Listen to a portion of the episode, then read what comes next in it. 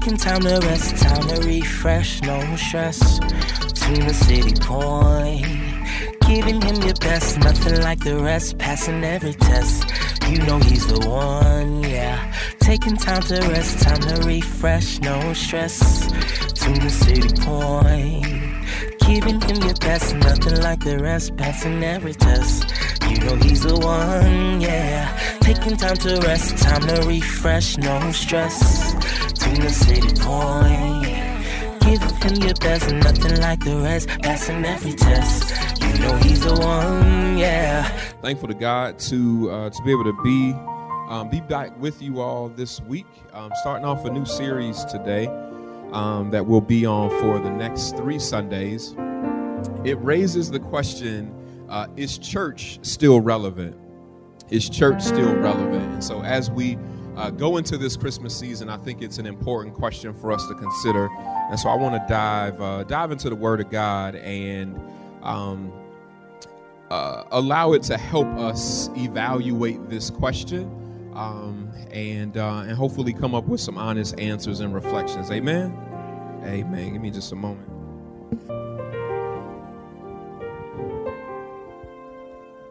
All right, we're going to be looking at Acts chapter 2, uh, verses 42 through 47. Acts chapter 2, verses 42 through 47. I'm going to be reading from the Common English Bible um, that may read a little different from a translation that you may be accustomed to. Uh, Acts chapter 2, verse 42 says, The believers devoted themselves to the apostles' teaching, to the community, to their shared meals, and to their prayers. A sense of awe came over everyone. God performed many wonders and signs through the apostles. All the believers were united and shared everything. They would sell pieces of property and possessions and, dis- and distribute and distribute the proceeds to everyone who needed them. Every day, they met together in the temple and ate in their homes. They shared food with gladness and simplicity. They praised God and demonstrated God's goodness to everyone. The Lord added daily to the community those who were being saved. Today, for a few moments, I want to talk about a relevant place for community. A relevant place for community. As I was getting ready for this year's season of Christmas preaching, I, was struck by this feeling that there was a deeper question that must be asked and answered this Christmas season. As we get into this time which celebrates the birth of Jesus Christ, I, I felt like we have to reconcile these questions that have lingered in some of our minds concerning his church. And that question is Is it still relevant? But by church, I, I do not mean the body of Christ. Because I don't think that people are struggling with the question of whether the body of Christ, the people who believe in the birth, life, death, burial, and resurrection of Jesus, are still relevant. Now, now, I believe that the question is whether the organized institution called the church is still relevant. The, the places that occupy footprints in our communities across the country the, the places where the organized practice and teaching of the Christian faith happens. The, the, these are the places that I think people are wondering and raising the question today are these places still relevant? Do we still need places where people gather, where worship services happen, where people serve as pastors, and where volunteers show up and where staff work in some cases? Is church still relevant? Attendance in them has been declining for many years in America. For a year, a whole lot of them were physically shut down. Fewer and fewer people are even affiliated with a particular church, and more and more people are finding their inspiration, their values, and their spiritual fulfillment from other places. So, is the church still relevant? In thinking about this question, I, I got to say that I wrestle with this question, attempting to be as objective as I can be as one whose career has been in the church. and as one who obviously whose job security is related to the existence of the church. But, but in thinking about the question honestly and with an open mind, I've concluded that, at least for me, I believe that church is still relevant. Why is the church still relevant? In what ways is church still relevant? Well, let me say to you that the first reason which I want to talk about today is that church is still relevant because it is a place for community. We see that from the very start Luke writes the book of Acts or the Acts of the Apostle, and in it, Luke describes for us the actions and the attributes uh, of the early church. And when Luke looks at it, what Luke says about it is right there in Acts chapter 2, verse 42. Luke says, The believers devoted themselves to the apostles' teaching. Watch this to the community, to their shared meals, and to their prayers. Verse 44, skip down. He says, All the believers were united and shared everything. They would sell pieces of property and possessions and distribute the proceeds to everyone who needed them. Verse 46, every day they met together in the temple and ate in their homes. They shared food with gladness and simplicity. They praised God and demonstrated God's goodness to everyone. And the Lord added to the community those who were being saved. What we see in Acts is what I see in many churches that they are a place for community.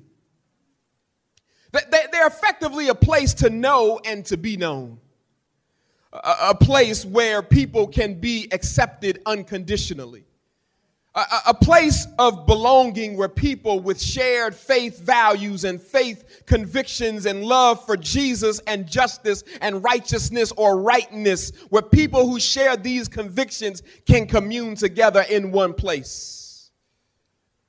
A place where your kids can grow up with other kids whose parents share your values. A place where, without judgment, there are people who help you on your journey of life a place where you can be encouraged by other people's experiences and other people's testimonies, a place where we can laugh together, cry together, mourn together, enjoy life together. The church is relevant because it is a place for community.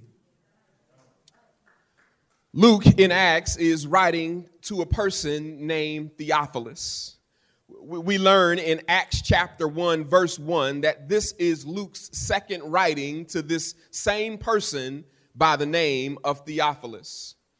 In Acts chapter 1, verse 1, it says, Theophilus, the first scroll I wrote concerned everything Jesus did and taught from the beginning, right up to the day when he was taken up into heaven. Before he was taken up, working in the power of the Holy Spirit, Jesus instructed the apostles he had chosen. In essence, the Gospel of Luke and the book of Acts is effectively this two volume writing concerning the origins of the Christian movement. You may recall that the book of Acts ends with Paul still in on trial in Rome. It feels like an unfinished story, an unfinished piece of literature. And so there is speculation that Luke writes both the Gospel of Luke and the book of Acts as an explanation to the person that he refers to in Luke chapter 1, verse 3, as most excellent Theophilus, who may have been some kind of Roman official, that, that Luke is writing to him while Paul is on trial to explain to him the background of this Christian movement that the prisoner Paul is a part of and has been imprisoned because of. In Luke's writing in Acts, we get a peek at what Luke feels are the hallmarks or the distinctives of the church that is just forming after the ascension of Jesus back to heaven. And in multiple places in Acts, he places these summary statements about the church, like the one that we see here in Acts chapter 2, verses 42 through 47. He is effectively summarizing over and over again these attributes, these aspects about the church. In Acts 6 and 7, he does it. He says, And the word of God continued to increase, and the number of the disciples multiplied greatly in Jerusalem, and a great many of the priests became obedient to the faith. He does it again in Acts chapter 9, verse 31. He says, So the church throughout all Judea and Galilee and Samaria had peace and was being built up and walking in the fear of the Lord and in the comfort of the Holy Spirit, it multiplied. He gives another summary statement in Acts chapter 12, verses 23 and 24. He says, Immediately an angel of the Lord struck him down because he did not give God the glory, and he was eaten by worms and breathed his last. But the word of God increased and multiplied. Again, in Acts chapter 16, verse 5, so the churches were strengthened in the faith and they increased in numbers daily. Acts chapter 19, verse 20, so the word of the Lord continued to increase and prevailed mightily. And finally, Acts chapter 28, verses 30 through 31, talking about Paul, it says he lived there for two whole years at his own expense and welcomed all who came to him, proclaiming the kingdom of God and teaching about the Lord Jesus Christ with all boldness and without hindrance. So, what is unfolding in Acts is a fulfillment of what Jesus, of what Luke says that Jesus had said to his disciples in chapter 1, verse 8. When Jesus responded to that question that had come to him just a few verses earlier, when he was asked, Lord, are you going to restore the kingdom to Israel now? Verse 7, he says, Jesus replied, It isn't for you to know the times or the seasons that the Father has set by his own authority. Rather, you will receive power when the Holy Spirit has come upon you. And you will be my witnesses in Jerusalem and in all Judea and Samaria, and watch this, and to the ends of the earth. This would be the movement that we would see the church undertaking throughout the entire story in the book of Acts. In Acts 2, they received the Holy Spirit that Jesus said they were going to get. In, in Acts chapters 1 through 7, the word begins in Jerusalem. In chapters 8 through 12, the word spreads to Judea and Samaria. In chapters 13 through 28, the word spreads to what they understood as the ends of the earth. So when we look at this church on the move that is empowered by the Holy Spirit, I, see three things about this church community that speak to why the church is still relevant as a place for community. The first reason I see is because the church is a community of sharing. It is a community of sharing. But back when I was in high school, uh, people thought that me and, and, my brothers and my brother and our friends that they thought that we were ballers because all of us seem to be popping up all the time with new stuff. So on Monday, one of us would pop up wearing a, leather Avirex jacket. Y'all remember the Avirex? Then on Tuesday, the same person might pop up with a leather FUBU jacket. And then on Thursday, that same person might pop up with a leather Versace jacket. And so it appeared like we were balling because all of us had all these things. But, but there was a secret behind it. The secret behind what was going on is that we were sharing.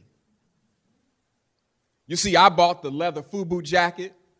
My, my, my, brother bought the red, white, and black leather Avirex jacket, and, and a good friend of ours named KK but bought the black leather Versace jacket, and, and we would share the, the jackets, we would share Girbaud jeans, we would share our Coogi like sweaters.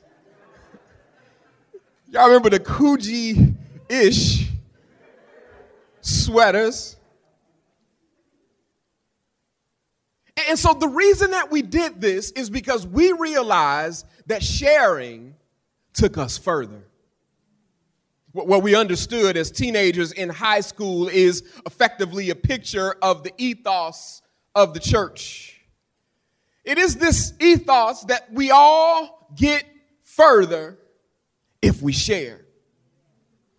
This is what makes church unique in this very me and mine society, in a society that is bent on exchanging goods and services for dollars. The, the, church is the place where we can enter into a community that shares, that believes that we all get further if we share with one another.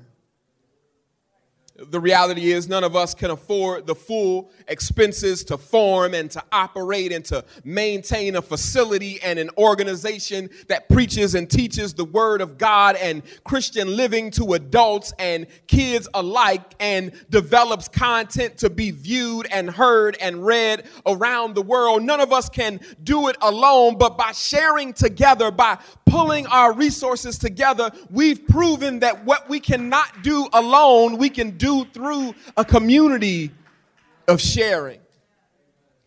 When we started that community fund for the purpose of providing a safety net for members of the church who find themselves in precarious financial situations or who need assistance with a down payment on a home, we did that not because it made sense from a profit making perspective. We did it and you contributed to it because we are a community of sharing. When we told people that this, this is not a loan, that they don't need to pay it back, but just when you are able, pay it forward so that there's something for other people. We did it because church is a community of sharing. And when we did that to help people with bills and to help with emergencies and to purchase someone a vehicle with no strings attached, we did that because the church is a community of sharing. Just like in Acts chapter 2, verses 44 through 45, it says, All the believers were united and shared everything. They would sell pieces of property and possessions and distribute the proceeds to everyone who needed them. It's a community of sharing. It is for this reason, it is this specialty, this special component of church that causes me to believe that despite all of the things that can negatively be said about the church, I believe that it is still relevant because it's a community of sharing. Let, let me hurry this thing along and say to you, secondly, the church is relevant because it is a community of fellowship. Acts chapter 2, verse 42 says, They were devoted to their shared meals. Verse 46 says, Every day they met together in the temple and ate in their homes. They share food with gladness and simplicity. Yeah, the church is a is a community of, fellowship. A few weeks ago, we had our our first modern day communion in a long time, and I remember seeing members that I haven't seen in a long time. The reason that I think they were there was not for the free food. I don't think it was that trite. I, the reason that I think that they were there is because more than just attending service, people crave fellowship, connection. Your people don't want to just be in a space with other bodies, they want to connect with other people. Yeah, church is still relevant, I want to say, because it is a place where you can find and build connections with other people who ascribe to the same faith values, the same faith convictions, the same love for Jesus, the same thoughts about justice. The church is the place where we can build meaningful connections with each other and be treated like family, even if we just met two weeks ago. And I don't know about y'all, but what I miss during the entire time that we were not together was not simply coming together um, to worship together. It was not simply the hearing of music or the hearing of preaching. I could hear those things through the internet, but there was something about being in the physical presence of other people and talking together and laughing together and hugging other people and seeing other people that made me miss this thing called church. I miss connecting. And, and that is the hallmark of the church. That is the reason why church ends at 11:15, but but by 12:15 there's still a bunch of people around here talking with each other, laughing with each other, hanging out with each other, kids running around, chasing and playing with each other. It is because people crave fellowship, connection. And it's a distinctive that stands out for Luke. That when Luke looks out and considers all of the things that the Christians did, as he is trying to write th- this story to Theophilus to describe this movement that Paul is a part of, as he is grab, grasping for words to, to quite to, to, to try to tell the story of what this movement is, why it is special. One of the things that he feels like he has to point out, of the few things he can point out, is verse 42. They were committed to stuff like their shared meals, fellowship. Every day they were meeting together in the temple and in their homes. It's fellowship. What, what, what Luke sees as special in this community is that the people were connected to each other. I want to say that in our disjointed and disconnected world, the church still feels an important gap as a place where people can find meaningful connection. How does that, that, that song, the opening song of Cheers, go? Sometimes you want to go where everybody knows your name, where they're always glad you came. What's the rest of it? You want to go where something about it seems that people's troubles are the same. You want to go where everybody knows your name. That's the church. I hope it's this church. That, that, that's certainly what I've been striving for over 13 years. That is what the kind of thing that I want to be a part of, a, a, a, a, a thing that is bound together by the cross of Jesus Christ, by the testimony of our profession and by our desire to connect meaningfully with each other. Let me say to you thoroughly and finally that, that, that the church is still relevant because it is a community of inclusivity. Uh, Carl and I used to watch, a, watch back in the day this show called Project Runway on Bravo. And uh, it, was a show that was about aspiring designers, and, and these, designer, these designers, they would um, compete in producing these fashion designs in a short period of time. That they would be given the, the criteria and, and a little bit of fabric and, and a little bit of budget, and, and they would uh, set out to create a design to compete in the various competitions across the episodes. And, the host of the show had this popular line that she would say as they got ready to present the designs.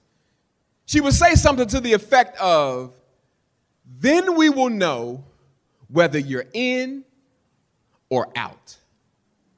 That, that was her line, right? As they were getting ready to come out and present their designs, it was, then we will know whether you're in or out. Every phase of it, somebody got eliminated, and so the tension was always on who was going to be in and who was going to be out. This notion of knowing who's in or who's out has haunted the church since the beginning. If you read Acts chapter 11, it comes out there. Because Peter is iffy about whether or not the church is for Gentiles or just Jews like him.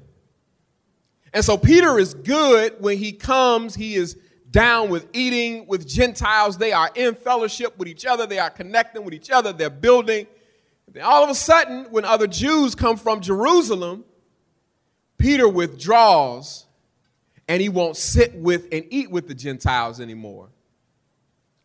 Paul calls him out. Or let Paul tell it, he calls him out.